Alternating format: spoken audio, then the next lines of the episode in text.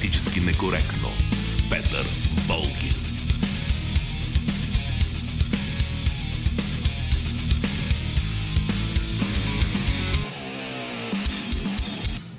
Здравейте, ето и екипа на Политически некоректно днес. Звукорежисьор е Георги Бангиев, Борислава Борисова е нашия редактор.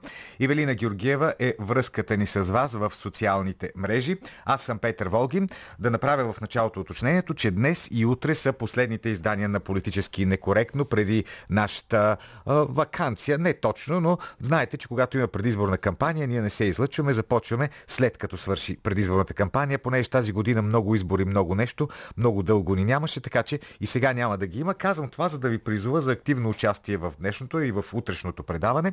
Днес ще си говорим за това и по-скоро ви питаме дали ще гласувате на предстоящите избори. Разбира се, може да ни пишете за това в социалните мрежи, а разбира се, ако искате, може и да ни кажете за кого по-точно ще гласувате и на президентските, и на парламентарните избори. Това естествено само по ваше желание. А сега в началото аз ще кажа няколко по-общи, а и няколко по-конкретни неща. Политически некоректно. Крайно време е, мисля, нашите партии и техните лидери да осъзнаят, че макар да живеем, разбира се, в един силно глобализиран свят, най-същественото, за което трябва да се борят, са българските национални интереси. Интересите на България и на българите трябва да са в центъра на вниманието на политиците. Да, на някой от тях сигурно им звучи модерно и политически коректно да се презентират като правоверни евроатлантици, 100% либерали или непоколебими защитници на правата на 72-я пол, така кажем. Вероятно това е най-добрият начин да бъдеш забелязан от чуждестранните ментори, които да ти осигурят добро кариерно развитие и финансов просперитет. Само, че това е и начинът да се превърнеш от българин в поредния Киряк Стевчов, който излазя всеки път, когато се заговори срещу султана или въобще срещу актуалния хегемон. Политически некоректно. Едно от хубавите неща на настоящата двойна предизборна кампания е, че ще разберем както от партиите желаящи да попаднат в парламента, така и от кандидат-президентите как точно си представят българската независимост и дали изобщо смятат, че трябва да има такава. Защото, вероятно, според някои кандидати, това е атавизъм, досаден остатък от миналото, нещо от което спокойно можем да се откажем. Според този възглед, България просто трябва да се интегрира или, откровенно казано, да се претопи в различните наднационални структури, като междувременно изхвърли в кошчето такива увехтели понятия като независимост и национално достоинство. Политически некоректно. Точно такава е философията, от която, например, са вдъхновени действията на българския умно-красивитет. Факт, това не е особено многобройна социална група, но пък нейни представители заемат ключови позиции в политиката, бизнеса, медиите. Политическите и медийните проекти на умно-красивитета преследват една основна цел – максимално да неглижират българския национален интерес и да защитават този на външните си донори. В името на тази цел през годините бяха създавани различни политически сили. За тези пресрочни парламентарни избори либералните политтехнолози ни предлагат нов политически проект – чистичек, гладичек, красивичек, с харвардски блясък и с претенции за тотална почтенност. Политически некоректно. Подобни излъскани проекти обикновено имат известен електорален успех. Защо? Ами защото блясъкът привлича. Ако перефразираме един стих от началото на класическото парче Стълба към небето на Лед Цепелин, парче е излязло точно преди 50 години, има избиратели, които смятат, че всичко, което блести, е злато. Омагьосани от подобно сияние, доста хора са готови да простят дребни прегрешения от сорта на двойното гражданство, например – Изобщо не ни интересува доказания вече факт, че вечно усмихнатия фронтмен на Продължаваме промяната е подписал декларация с невярно съдържание и е бил министър в нарушение на закона. Обедено твърдят почитателите на сияйните политически проекти. Важното е, убеждават ни те, че човека върши чудесна работа. Явно добре свършения пиар е довел до там, че много хора са готови да простят на Кирил Петков престъпването на Конституцията, стига да са убедени в неговата абсолютна почтеност. Политически некоректно. И още нещо ми прави впечатление сега в началото на тази предизборна кампания. Оказва се, че точно тези, които неистово призовават за съдебна реформа, убеждават ни, че са готови с цената на живота си да защитат всяка буква и запетая на закона, нямат нищо против да бъдат пренебрегнати конституционните разпоредби, когато преценят, че това им изнася. Последният пример в това отношение даде кандидата за президента на Демократична България на формацията, която е превърнала съдебната реформа в религия. Лозан Панов, който според много негови колеги е прекрасен юрист, заклейми президента Радев, задето не бил нарушил Конституцията при избора на Иван Гешев за главен прокурор. Аз винаги съм смятал, вероятно наивно, че хора като председателя на Върховния касационен съд трябва да пазят Конституцията, а не да призовават за нарушаването им. Но това, както казах, са наивни и устарели разбирания най-вероятно. Сигурно вече в наръчниците на умно красиви активисти и политици пише, че законите трябва да се спазват, когато това е изгодно и да бъдат нарушавани всеки път, когато пречат на универсалните либерални ценности. Политически некоректно. Като цяло ще бъде добре, ако участниците в президентската надпревара не прекаляват с нелогичните действия и изказвания – Онзи ден, например, професор Анастас Герджиков, който също според много свои колеги е прекрасен учен класицист, ни порази с думите си, че не бил кандидат на ГЕРБ. Моля, я пак. Че на чии гласове ще разчита господин ректорът професор, освен на гласопотавателите на ГЕРБ? Да, сигурно ще се радва, ако за него гласуват и познавачите на Аристотел и Платон, но техните гласове едва ли ще стигнат за избирането му. Що се отнася до моментния фаворит за президентския пост Румен Радев, той трябва много да внимава кои политици и партии защитава. Защото не е добър атестат да заставаш с целия си авторитет за човек, който доказано е нарушил Конституцията. Пък и да не се окаже, че опитвайки се да се хареса на старите и новите либерали, президента Радев е разочаровал значителна част от хората, които го избраха преди 5 години.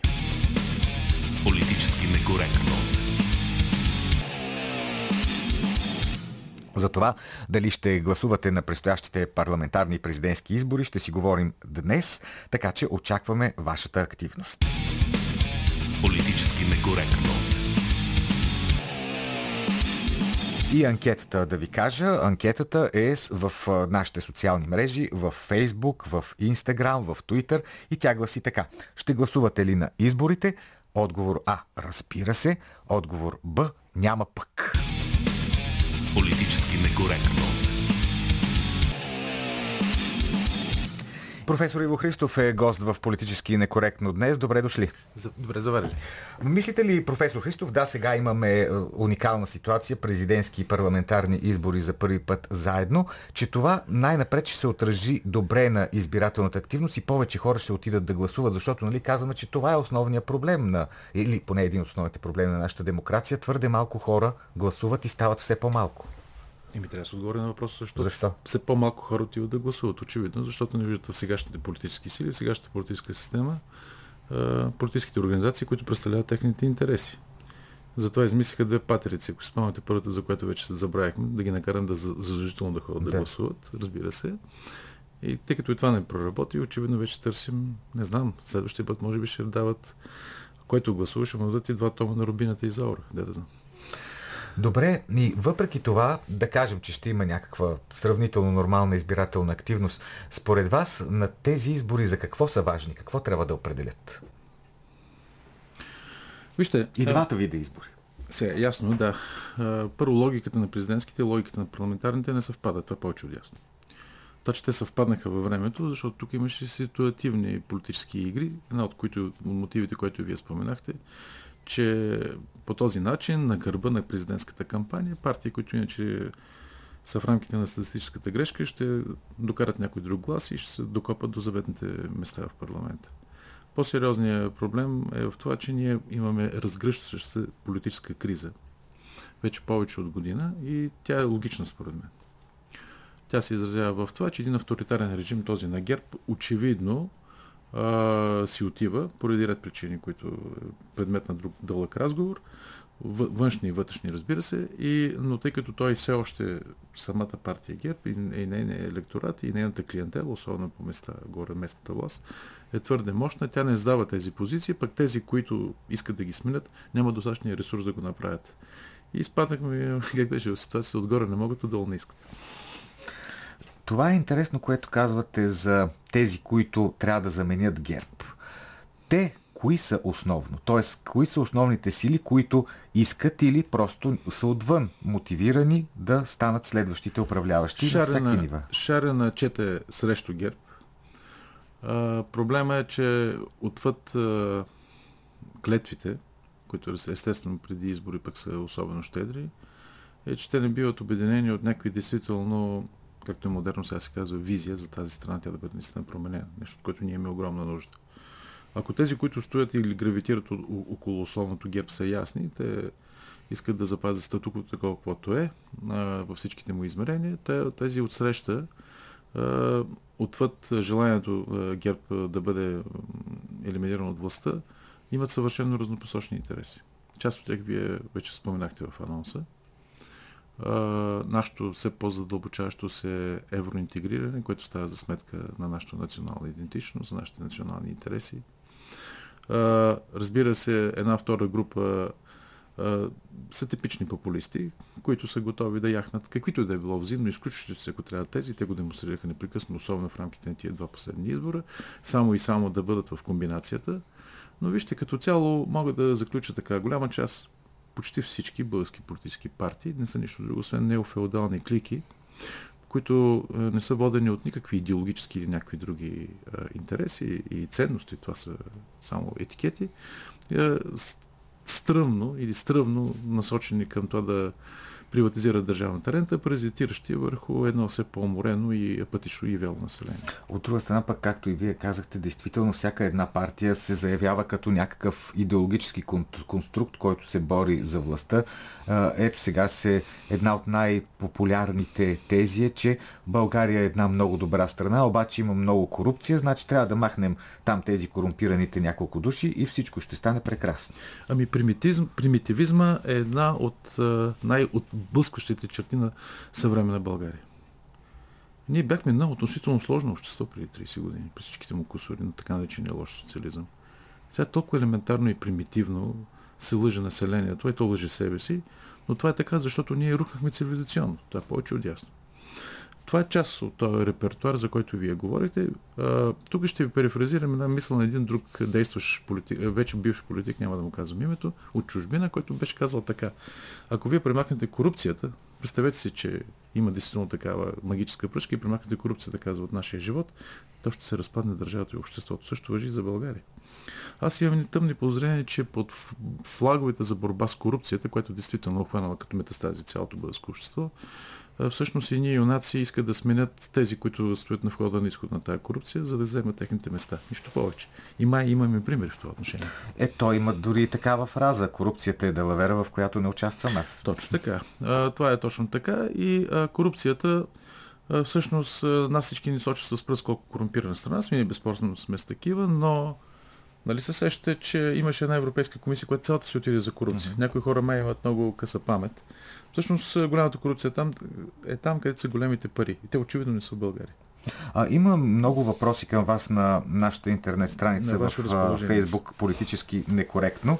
А сега ще се опитам да задам колкото се може повече от тях. Разбира се, има и такива чисто лично политически. Например, Георги Ангелов пита защо не се кандидатирахте за депутат. Имайки предвид, че да, вие се радвате на голяма популярност, особено в средите на електората на БСП.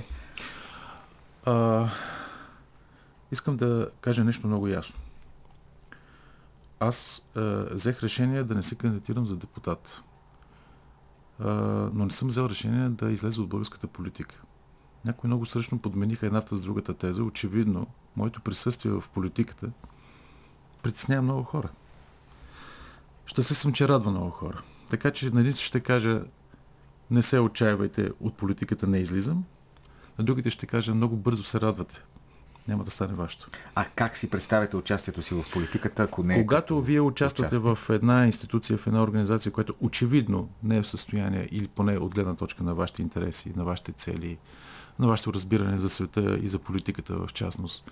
Да реализирате това, очевидно трябва да смените инструментариум. Аз мисля, че честната и почтенна позиция в този случай не е как беше да лежим, да тежим, казал Шопа, т.е. да вземем една депутатска банка. Извинявайте за нескромното мое декларация, но аз можех да се пенсионирам в парламента. Ако слушках, папках и се вживявах в ролята, която е масово разпространена в България и не само в България, да чешете народа по косама, да си налягате парцелите, да се съгласявате с ръководство, което и да е то, да не устоявате позиции, тогава това ви гарантира политическа дълговечност. Но другото е много по-интересно, много по-опасно, но пък и затова се заслужава човек да се бори. Така че не знам защо някои хора слагат знак на равенство между парламент и политика. Това ясно показва, че България всъщност има политическа неграмотност в огромни мащаби, отвъд злоумишлеността и те не разбират някои сериозни разграничения. В такъв случай можем ли да ви видим като част от друг политически проект? Като му дойде време. Когато му дойде време. Да цитирам един друг наш Добре, мудрец. един друг, един друг класик. да. а, Мирчо да. Гандев пита, съгласен ли сте с мнението, че всъщност изборите в България ще са просто поредно сражение между руските и американските специални служби? А, има и един а, друг въпрос в да. тази връзка на Драгни Драгнев. Какво е влиянието на различните посолства върху българския политически живот? Може ли това влияние да бъде ограничено? Ми, честно казано, не. Не може да бъде ограничено. Разбира се. България е под мандатна територия. Това е, предполагам, че го знаят. Или поне го усещат голяма част от нашите слушатели. Въпросът е кое е доминиращото посолство нали, в момента. Видите посолство като метафора. Аз слушах внимателно вашия анонс. Трябва да бъдем честни към, към слушателите. Трябва да кажем ясно, че България е с, меко казано, ограничен, да не кажа никакъв суверенитет. И че в момента грамотната политическа линия наистина на патриоти, които са загрижени за отечеството си, но от друга страна искат да го управляват, е в един стеснен коридор от възможности, който ни е външно зададен, те да се опитат да лавират и действително, доколкото е възможно, да защитават това, което казвате вие, българския национален интерес. Много често обаче под формата на компромиси и лавиране се замества и се замаскира националното предателство. Това няма да го допусна аз поне. А, спомням си, че докато управляваше още господин Борисов, а, едни от а, така добрите оценки за него беше, че той много успешно лавирал между исканията на Вашингтон и Москва. Успявал да преведе така българския кораб през а, тези сила и харибда на а, голямата политика. Така ли е според вас? Така беше, докато накрая построиха един руски газопровод и това зачеркна неговата политическа кариера. Това ли е за вас основната причина, поради която господин Борисов вече няма да е премиер? Така мисля, да. Почти съм убеден. Тоест, не се решава всичко в България, т.е. българските избиратели България решават. нищо че... не се решава от 1912 година. Последното суверенно българско решение е даването на заповед за атакуването на Одринската крепост 1913 година. Оттам нататък България влиза в един коридор от зависимости, от които не е излязъл до сега. С различни? Да, с различни вариации. Разбира се, с различни вариации. Но до там някъде е приключило българското относително суверенно е, субектно за взимане на собствени решения и разбира се ресурси за тяхното постигане.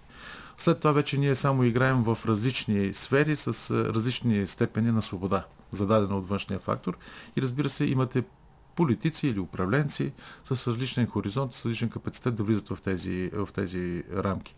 Искам нещо обаче много ясно да кажа. А, това съвсем не означава, че с оправданието за външната геополитическа преса вие може да оправдате собствената си некадърност.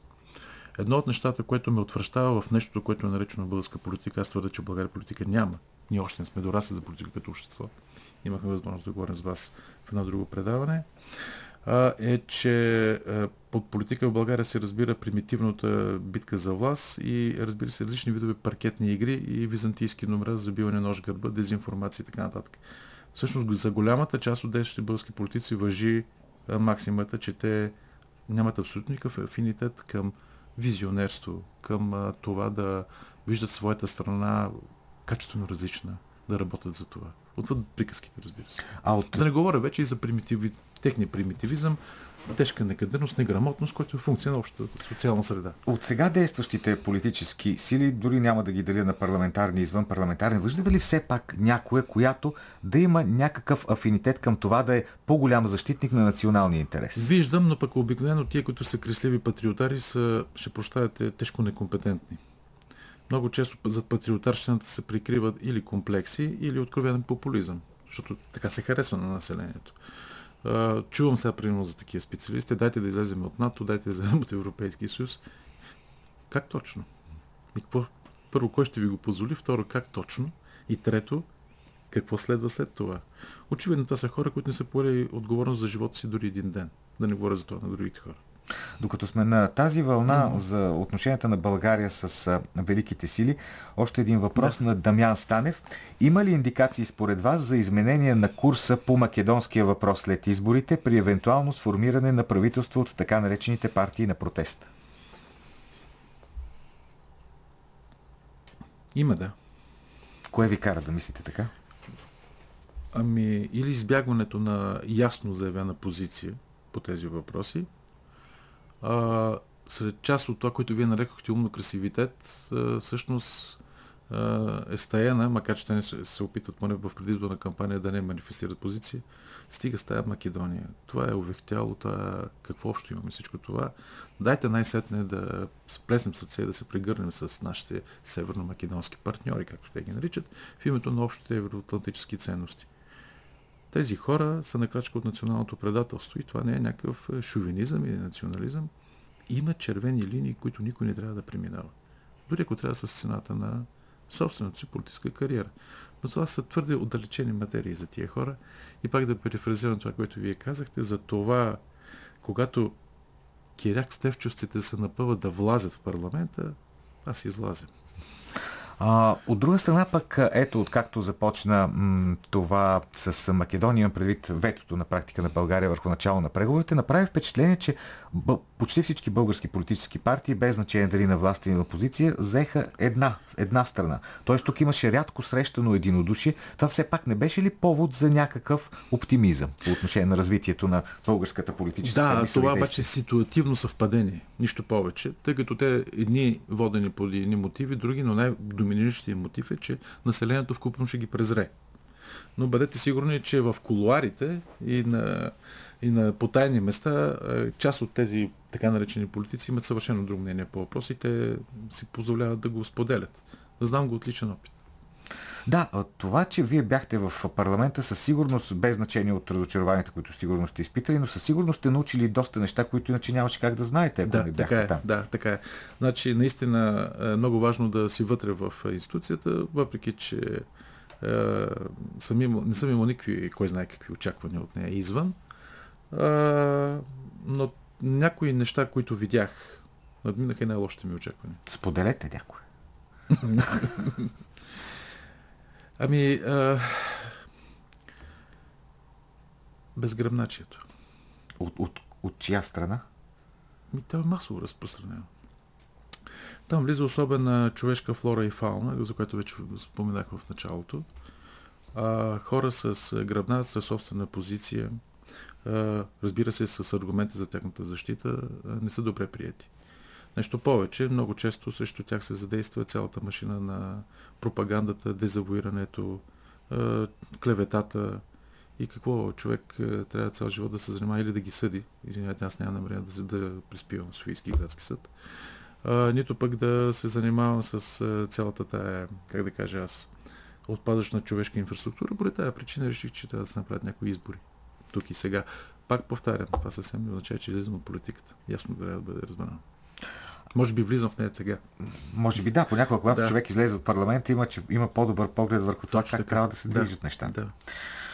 А, понеже бяхте вътре в а, властта, по някакъв не в конкретната власт, но парламента все пак е една от основните власти на България. И си говорим за политическа криза. Мислите ли, че сега след тези избори тя ще бъде решена? Тоест ще имаме правителство най-после, ще имаме премьер с някакъв сравнително дълъг хоризонт на действие? Сложно ме е да ви отговоря. Трудно ми е да ви отговоря, защото очертават се два блока, които ще бъдат долу-горе с паритетни плюс-минус някакви депутатски бройки и сили в парламент. Което може би пак ще доведе до взаимен блокаж и ще, може би ще видим това, което вече видяхме в една или друга форма в предишните два парламента. А, и това като нищо може да възпроизведе още едни избори на пролет. Мислите, че дори и след тези избори може да не се стигне до нищо. Не са ли по-склонни вече към компромиси партиите? Партиите са склонни към компромиси, но не на всяка цена. Това първо. И второ, разбира се, сметката просто не излиза, физически не излиза на голяма част от тях.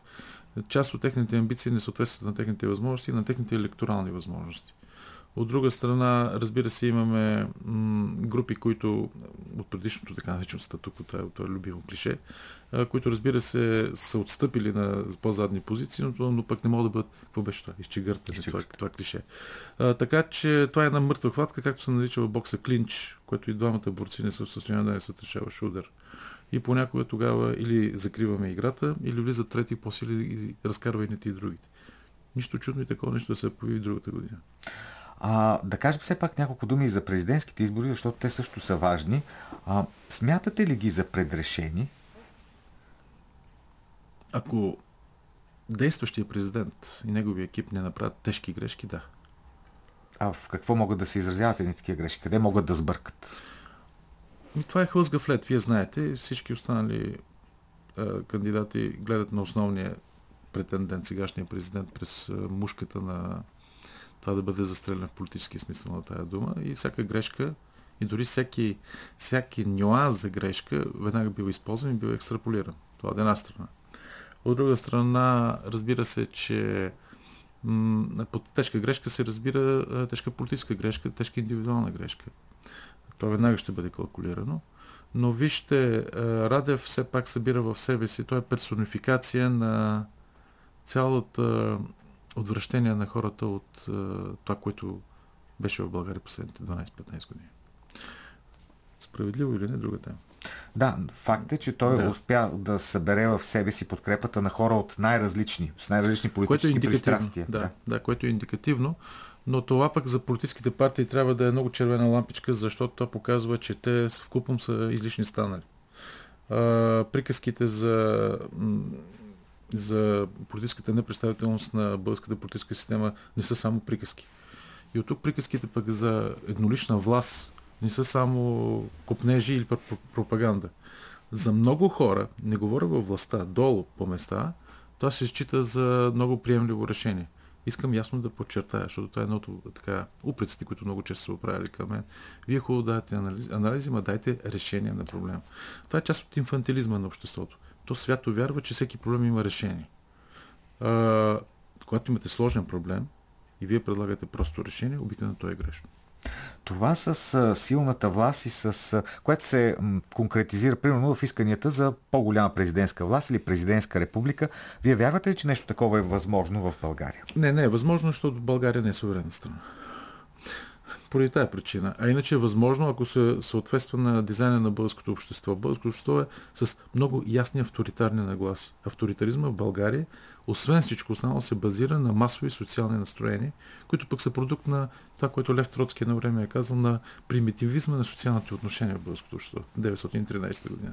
Тоест това, че да. ние имахме един по същество авторитарен режим при господин Бойко Борисов е Доста някакво... популярен. Да, и, и си е естествено развитие на нещата не е някакво извращение. Ами, вие не си спомняте, че напъни за авторитарен режим имаше по време на целият така наречен български преход. Режима на Костов беше първата червена лампичка в това отношение. Това беше типичен авторитарен режим, просто не му даваха време да се разгърне. След това имаше сриване надолу към, към желание за такъв и той веднага дойде в лицето на неговия бодигард, горе на, на царя. И естествено тези настроения, те не са минали никъде, те продължават да съществуват. За огромна част от хората те си мислят, че сложните проблеми се решават от силната личност, която ще отмине взаимното претегляне. Ще видим как ще се развият тези тенденции. Благодаря ви за този разговор, професор Иво Христов. Политически некоректно. Днес ви питаме дали ще гласувате на предстоящите парламентарни и президентски избори. Адриан в скайп ни пише, да, аз ще гласувам за Румен Радев и за БСП. Динко Маринов пак в скайп за Луна, разбира се. А, така, имаме и други мнения. Сега ще ви прочета и малко мнение от Фейсбук. А, Йордан Куртев, до сега аз не съм избирал нито един президент. За Радев гласувах на втория тур, но сега твърдо за Радев, защото той единствено се осмели и каза, че царят в кавички е гол. И действително видяхме полуголия цар в кавички до шкафчето. Това пише Йордан Куртев. А, Добромир Ганчев, ще гласувам и на двата вида избори. За парламент със сигурност ще гласувам за възраждане. За президент все още се колебая между Румен Радев, Костадин Костадинов и Николай Малинов. И в хода на предизборната кампания ще взема окончателно решение. Разбира се, нали, предизборните кампании са, са за това, за да се ориентират хората. Политически некоректно. 0889-202-207, 02963-1565 и 029336743 са телефоните на политически некоректно, на които днес ще си говорим за това дали ще гласувате и за кого. Още едно мнение от страницата ни политически некоректно във Фейсбук на Андрей Кортенков. На втори тур ще гласувам за всеки, който стигне до пряка битка с Румен Радев. До сегашния ни президент, парадоксално, се оказа най-верният слуга на генерал-губернатор Мустафа и послушно даде летящ старт на голямото зло в политиката ни по настоящем.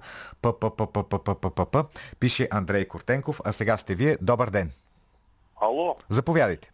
Здравейте, господин Логин. Здравейте. Емир Гилемачев от Ивайлоград. Бях решил на тези избори да не гласувам, но ще гласувам за Луна, За Луна. защото обеща, че ще- България ще светне, обещава много неща и така нататък. Така че предпочитам хора от шоу бизнеса, отколкото тези, които в продължение на 31-2 години ограбват българския народ. Хора, които доведаха България до просешко тояга и превърнаха а, нашето народно събрание в цирк. Това е срам и позор да гледаме там хора с късани дрехи да, да, да излагат тази институция. Това е... А на, добре, а на парламентарните избори за кого ще гласувате? На парламентарните избори твърдо съм решил а, да гласувам за тези хора, които а, показаха, че могат да строят, а не да рушат. Ще гласувам за политическа партия ГЕРБ. Значи ГЕРБ и Луна е вашият избор. Да, всичко добро. Всичко добро и на вас. Добър ден. Добър ден, господин Волгин. Заповядайте. Мариан Димитров съм Да, господин. Димитров. А, на изборите парламентарни ще гласувам за партия Русофили за възраждане на Отечеството. А за президент ще гласувам за Николай Малинов.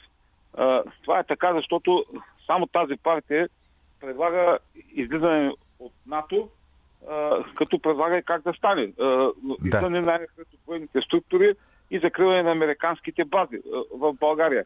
А, и понеже има някакви опасения у някои хора, искам да попитам да не би австрийците, като не са членове на НАТО, са втора ръка в Европейския съюз и не сме ли ни втора ръка хора в Европейския съюз.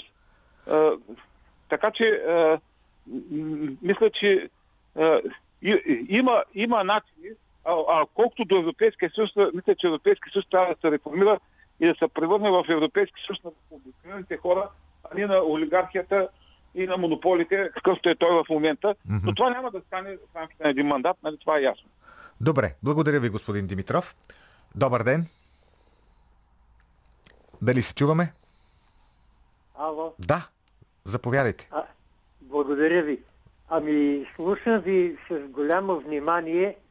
А, например, връщам се към един, така да се каже, сложен въпрос, че аз не искам да се занимавам с политиката, а, а политиката се занимава с мен. Точно така.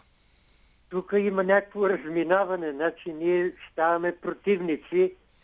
Политиката е абстрактно понятие, нали? А вие взехте ли решение за кого да гласувате на тези избори?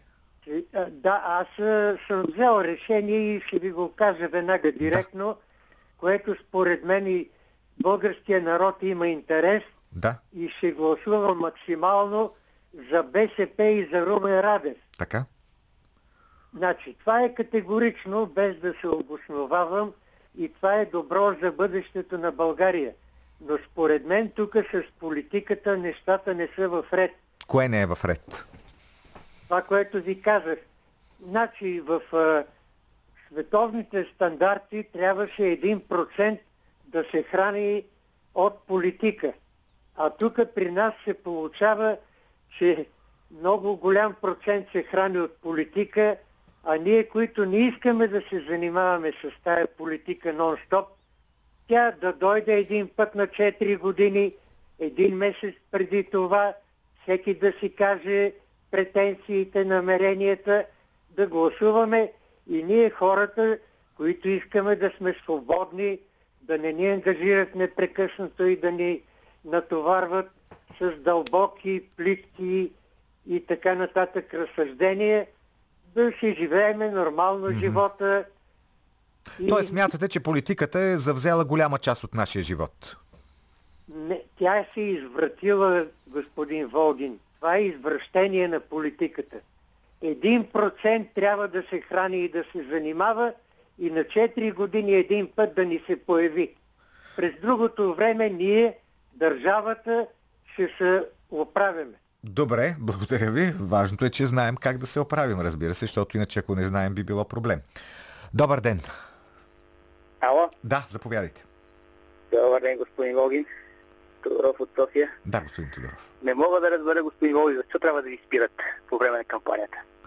Не е, мога да го разбера. Абе нищо, така е, вече е решено, така ще си бъде. Кажете така. сега вие за кого ще гласувате на изборите. Сега, аз разбира се съм се определил за кой да гласувам. За президент ще пусна за независимия Росен Миленов. Ако uh-huh. сте го чувал. Не да, чувах го, да. Знаете така. Аз за парламентарните избори ще мисля до последния възможен момент. Така. Ага, Въпросът е това, което се говори в, е, от уважавания е, Иво Христов от мен. А, той беше много прав. В България просто политика няма. Избори в истинския вид няма. И май народ, вече господин Волгин, май няма също, който да иска своите права и да ги, и да ги устоява пред а, тези, които се опитват да го крадат. Въпросът е, когато се отиде, много пъти съм го казал в вашето предаване, като се отиде на избори, да се мисли този, който ще бъде избран, дали е вършил нещо, какво е вършил, в каква насока, в какво качество, а не как изглежда и в какъв филмов вид го представят медиите. И другото последно нещо да. искам да кажа при изборите. Народа трябва да вземе, най-сетне да се вземе в ръце, защото загиваме, господин Богин, и май отиваме към гибел. Благодаря от чува. Благодаря и на вас. Добър ден. Добър ден, здравейте, господин здравейте. Болгин. Чуваме да, ли се? Чуваме се. Ало? Да, да, слушам ви. Здравейте, радвам здравейте. се, че ви чувам. Надявам се, че няма на бързичко да ми дръпнете шалтера. Аз ще гласувам. Иван Минчев съм от София. Да. Искате ли с вас да се заложим, господин Волгин, в държавния ефир? Подчертавам, да. вие сте държавна медия, но нещо не вървят нещата като държавна медия че вашия президент, дето толкова много го лансирате, кой? 31 години комунизъм няма да, да е президент. Искате ли да се обзаложим пред цяла България? Ама не разбрах за кого говорите. Ами говоря за то, дето три пъти пускате хора от скайпа, че ще ли да гласуват за Румен Радев, за този военен престъпник. Е, сега без такива изрази, моля. Той е бездействен човек, кораб се блъска в а, бреговете, той вместо на втория, третия час да дигне всички векерета и там да отиде да види аджаба тия другирани ли са, пияни ли са били, той ходи по села и паланки да плюе по Бойко Борисов. А преди това, когато е бил генерал лейтенант, гаджетата си ги е водил на 3-4 Добре, хайде сега да не навлизаме в такива подробности. А, убиха летец, старши а, майор, той мълчи а, бива ли такива работи и Мисля, го че знам. и го защитавате не, не. във вашата медия, никого не защитавам. не ви прави чест като не, държавна медия. Не защ... Кажете вие за кого ще гласувате. Ще гласувам за ГЕРБ, ще гласувам за представителя на, на ГЕРБ, за професора. Ей, за тия ще гласувам. Това са истинските хора, а не чакмачета, макмачета, дет на диалект ми говори. Той е Румен Радев, той е нещастен, а, не, не, без, без, не, без такива изрази, моля ви се, моля ви се. Без значение за кого се говори, а, не допускам да се употребяват такива изрази по адрес на който и да било, без значение дали е президент, министър-председател или какъвто и пост да заема. Добър ден! Ало? Да, слушам ви. А, здравейте. Здравейте. А, слушах ви с вашия гост в началото. А, да. От многото неща, които говорихте, едно от тях беше, той говореше за независимост. Mm-hmm. А, ами аз мисля, че няма такава държава, която да е напълно независима. Със сигурност напълно няма, да. Да, значи, когато говорят за България, когато той обвинява един или друг нали, за независимост, аз мисля, че няма такова нещо като пълна независимост. И може би вие трябва да го питате какво значи това, какво разбира под независимост и а, как може да се постигне това. Такова нещо няма просто. Да, пълна независимост няма, разбира се, както в междудържавните отношения, така и в личните отношения, но все пак има степени, нали така? Има степени има... на независимост, които да. можеш да извоюваш. За това, да. за това става дума. Че трябва да се да, стремим но да имаме такива все пак някаква степен на независимост, не абсолютна, която разбира се, че е непостижима, но все пак да не се превръщаме в едни елементарни есмени, които са готови да козаруват на всичко, което им кажат. Това имам предвид. Е, да, но тези степени трябва да се оточнят, защото когато обижда, нали, говори, нали, че сме зависими от еди кои си, трябва да се обоснове, нали? Каква е тази независимост и на къде може да се насочи, къде може да се подобри тази независимост.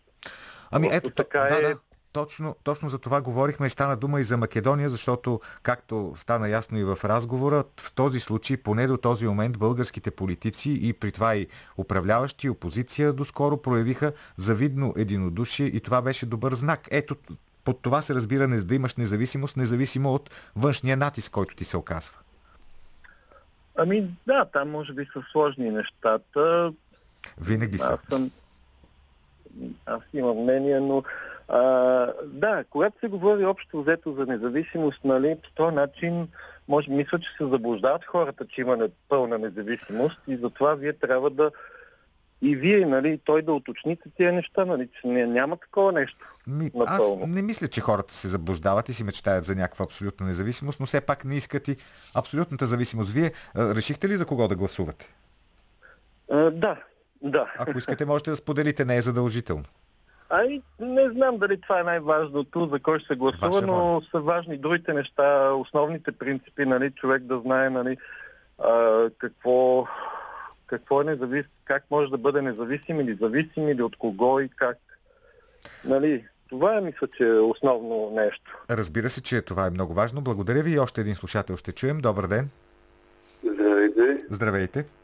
Желая здраве на И вижте, обясняйте понятията. Както независимост, така трябва да обясните какво е това и почтенност, защото... А, това други да го обясняват. Министър-председател дори не е наясно какво е почтенност, какво е порядъчност, какво е достоинство. И така, че трябва да се обясняват тия неща, иначе надали нещо ще се разбере, нали? Проблема е, че няма доверие.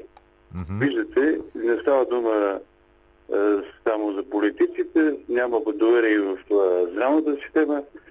Е, като започнем от и ония Ланко Лу, дето сега вика не трябва да а, порицаваме и да назидаваме а, хората, които извършват престъпления, трябва да сме по-културни, трябва да ги хвалиме едва ли не, нали? Оланко Лу викаше пийте.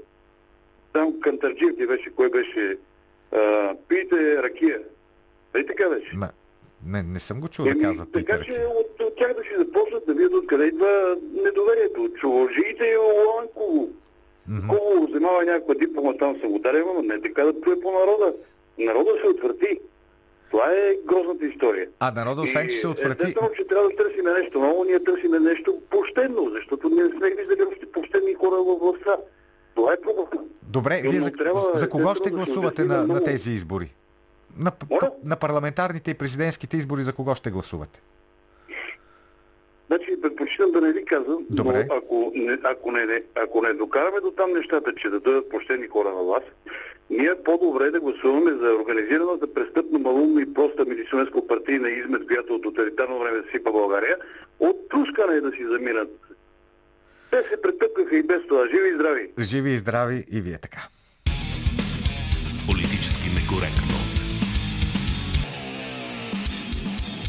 Съвсем не случайно в днешното предаване няколко пъти се повтори темата за отношенията между България и Република Северна Македония, защото това не е просто някакъв си спор, езиков или не знам си какъв, както им се струва на някои, на някои брюкселски а, евробюрократи.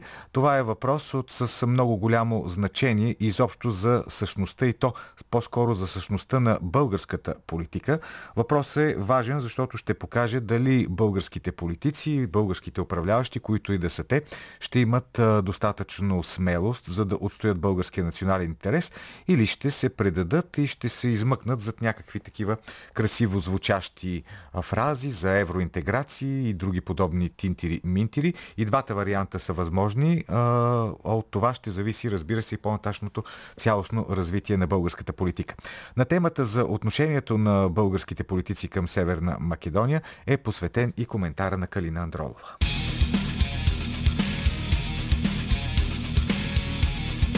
По ръба. В Конституцията на Северна Македония, която признава етническото разнообразие, се изброява наличието на македонци, албанци, сърби, турци, роми, власи, бушняци и други – Зоран Заев щедро ни уверява, че щом толкова искаме, няма проблем да се добавят още хървати, черногорци и евентуално българи. Но в момента, уточнява Заев, те, северномакедонците, в никакъв случай няма да променят конституцията си заради този дребен въпрос. През лятото Заев беше обявил пред служебния премьер Стефан Янев, че ще отворят конституцията си едва преди влизането си в Европейския съюз. До тогава явно от нас се изисква всичко в полза на Скопие, а от тях само усмивки. Изключително арогантното отношение на Зоран Заев е свързано с разбирането, че днес Западните Балкани са стратегическа цел на Европейския съюз.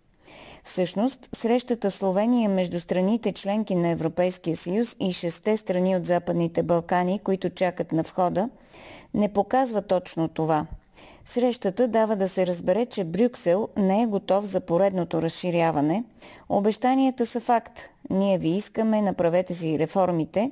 На дела обаче никакъв времеви отрязък не беше фиксиран, а за посочване на 2030 година имаше цялостно въздържане. От началото на следващата година Франция ще председателства Европейския съюз, но със сигурност последната и грижа ще бъде интеграцията на Западните Балкани – като бивша имперска държава и бивш център на света, Франция е от държавите, които ясно осветяват все по-задълбочаващия се разлом в политиките на САЩ и Европейския съюз. Големият натиск за присъединяването на Западните Балкани идва от стратегията на САЩ за изтласкването на Русия.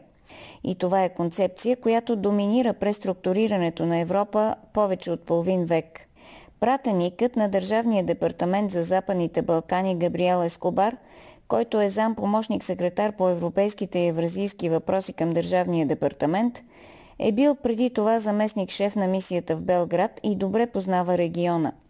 Той е изключително дейна фигура с много богат опит и определено знае как трябва да се случат нещата, за да не се случват, както той се изразява, с скоростта на Охлюв – Ескобар е дипломат от кариерата, интелигентен и образован, владее седем езика, сред които впечатляващи за американски служител са руски, сърбохарватски и чешки, но също така испански, италиански и португалски. Зоран Заев именно на това разчита – на американския натиск отвън към България и отвън към Европейския съюз. Заев убедено казва, възможно е да се намери решение за Северна Македония до края на декември – Тоест някъде някой от нашите политически фактори е обещал това да се случи пред посланиците на държави с глобална и регионална проекция, като САЩ, Германия и други. Не е трудно да се досетим кой е този български политик на най-висока позиция. По-спокойно ще се говори, когато минат изборите в България, продължава многозначително Зоран Заев, прощавайки ни нашето българско в кавички объркване – Тоест, премиерът на Северна Македония вече знае, че упоритата позиция на България спрямо страната му ще бъде плавно променена след изборите. България има рамкова позиция на парламента по отношение на Северна Македония и не е толкова лесно да се персонализира решението през премьер, президент или министри. Необходимо е да има мнозинство от няколко партии, които да осъзнават какво ще извършат, отстъпвайки от позициите на България – Оказват ни натиск да преосмислим позицията си за Северна Македония, а интересното е, че Северна Македония няма никакво намерение да преосмисля позицията си по отношение на историческите факти. За сега у нас се планира евентуално правителство Бушон след изборите под водачеството на Асени Кирил, което да изисква от парламента подкрепа за братята ни северно-македонци. Безспорно е по-добре Западните Балкани да са в Европейския съюз, но нека Северна Македония да спре да се самоизмисля в контекста на великосръбския национален интерес. Много региони в света непрекъснато се конструират отново, късат се и се зашиват в нови национални форми, съобразно ситуационните решения на великите сили. Балканите са един такъв регион. Югославия беше удобна сглобена конструкция, после пък неудобна. Сърбия винаги е флиртувала едновременно и с източния и с западния вектор – САЩ нямат намерение да натискат Македония да се приближава към България. Великите сили имат интерес да ползват регионалните конфликти, за да управляват политическите отговори и действията на малките държави. Конфликтите са лост, подход, начин за натиск, отправна точка за разговор. Българският политик, който ще предаде интересите на България по темата, свързана с условията за влизането на Северна Македония в Европейския съюз, ще се самоубие политически, но ако предателството е по-завуалирано, по-прикрито зад хаотично конструирано мнозинство в парламента под надслов, например, продължаваме промяната или ние идваме, но всичко си остава и дори става по-зле, истинският съглашател може и да се измъкне незабелязано – със сигурност обаче, както е по правило, ще бъде възнаграден за съдействието си в бъдещите си планове. Естествено, че дебатите в парламента по тази тема ще минат отново в контекста на борбата с предишната власт и нейните грешки. Опаковката трябва да е модерна и с глобалистка естетика, но когато извършваш национално предателство, не е достатъчно да го легитимираш през форма на омраза и война с политическите противници. Не е достатъчно да го легитимираш през либералните ценности и като противоположност на някакво провинциално ментално изоставане. Този банален трик обикновенно носи бърз успех, но истината има способността да се самовгражда дълбоко в бъдещето, а хората по-ясно осмислят фактите, когато са достатъчно отдалечени от тях. Коментар на Калина Андролова. Политически некоректно. Стана дума в днешното ни предаване и за независимостта, което е изключително нормално, защото това е безспорно една от най-важните теми. Доколко можеш да бъдеш независим, доколко трябва да се стремиш да бъдеш независим, тези въпроси си поставя всеки един човек, а би трябвало да си го поставя и всяко едно държавно ръководство. При това ръководство не само на отделни държави, но и на цели наднационални институции. А казвам това, защото следващия коментар е посветен именно на темата на независимостта независимостта на Европейския съюз. Може ли тази организация, този съюз, от който и ние сме, разбира се, член, да бъде независима, да не изпитва върху себе си влиянието на големите суперсили, а да води своя собствена политика? За това разсъждава доцент Александър Сивилов. След края на историята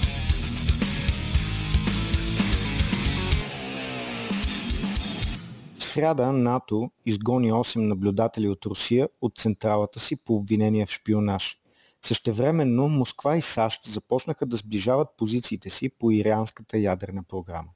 Къде остана Европа в цялата тази картинка? Всъщност взема ли Брюксел самостоятелни решения или просто една марионетка, която хвърчи в нужната посока в зависимост дали вятър духа по-силно от запад или от изток? Икономическите проблеми от последните няколко дни лесно ни разкриват реалността. Цената на газа и електричеството поскъпват драстично навсякъде в Стария континент. Всички експерти ни обясняват, че това е нормално, но с известни условности. Като причина е посочено повишаването на търсенето на енергоресурси в Азия. Възстановяващата се економика на Китай има нужда от повече газ, за да отговори и на екологичните изисквания, които започна да въвежда. Поради това американските кораби с течнен газ тръгнаха през Тихия, а не Атлантическия океан. Още през 2016 година Русия подписа договор за доставка на огромни количества от синьото гориво към азиатския гигант. Сега тези ресурси реално потекоха на изток. Всичко до тук е ясно, но анализът, който ни предоставят повечето медии и специалисти, изглежда меко казано странен. За основен причинител на енергийната криза у нас и в Европа е сочена отново Москва. Причината е, че не доставя гориво към ЕСА. Само, че и САЩ не доставят газ, защото печалбите друга да са по-големи. Руският президент излезе със специално обяснение по този въпрос. Той каза, че след като не са били подписани дългосрочни договори за доставка на енергоресурси между европейските държави и Газпром, сега правителствата ни ще трябва да плащат по настоящите пазарни цени. Мисля, че всички либерално настроени економисти ще се съгласят с желязната логика на това изказване. Причината да не бъдат заложени такива договори е натискът идващ от САЩ за закупуване на втечнен газ. Естествено, европейците разчитат на своя политически и идеологически партньор и се стигнат до отказване от руските ресурси, за да не бъдат използвани подобни договорености като економическо оръжие. За пореден път Съединените щати ни показаха, че в тази игра следват само своите интереси, но и умело направляват общественото мнение в Европа. Само припомням, че преди по-малко от две седмици Вашингтон провали френски договор за доставка на 12 подводници на Австралия на стойност повече от 50 милиарда евро. Тези пари щяха да влязат във Франция, но и в цялата европейска економика, като създават работни места. По подобен начин изглежда и ситуацията с другата най-влиятелна европейска държава Германия. В Берлин упорито се борят да запазят проекта Северен поток 2. Въпреки, че е построен и че вече тръбите започват да се запълват с газ, той все още не е напълно сертифициран. Използването му не може да започне без това. Вашингтон привидно се съгласи с завършването на проекта, но съдбата му не е напълно ясна още.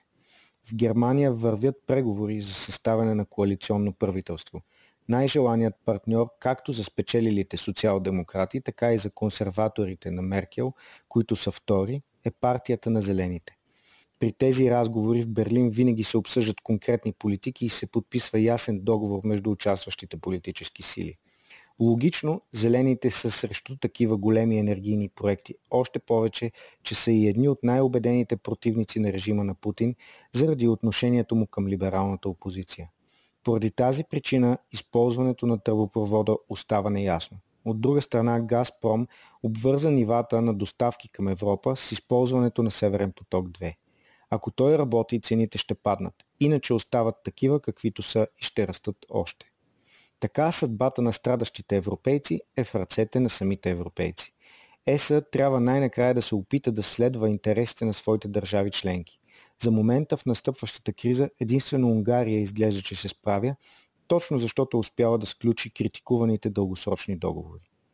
В Брюксел обаче продължават да се веят като знаменце по вятъра, който се мени доста често. За съжаление Европейският съюз категорично не изпълнява основната си функция да защитава интересите на своите граждани, на тези обикновените европейци, които с парите си издържат хората от Европейския парламент, от Европейската комисия и цялата останала бюрокрация, която получава десетки хиляди евро заплати месечно и не се трогва от двойно увеличаване на цената на газа или тока.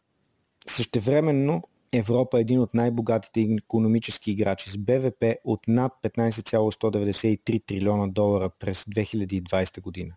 САЩ е малко по-нагоре в класацията с 20,937 трилиона долара, а Русия е едва с 1,5 трилиона долара.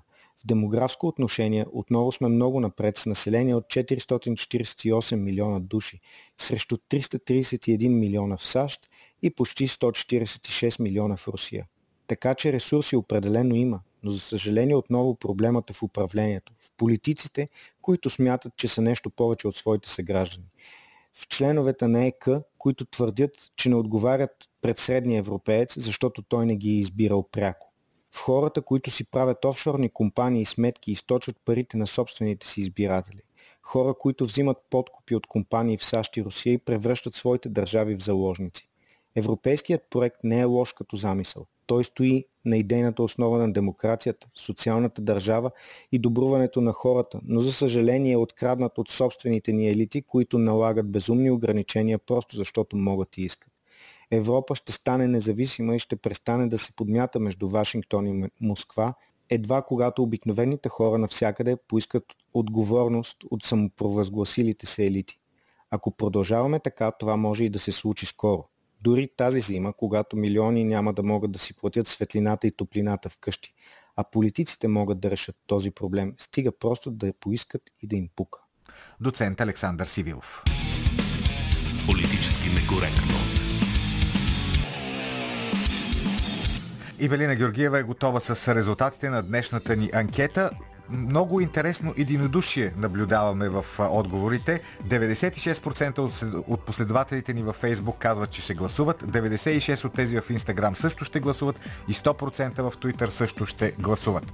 Така, политически некоректно завършва. Георги Бангиев, Борислава Борисова, Евелина Георгиева, Петър Волгин бяха с вас. Утре отново политически некоректно с Силвия Великова.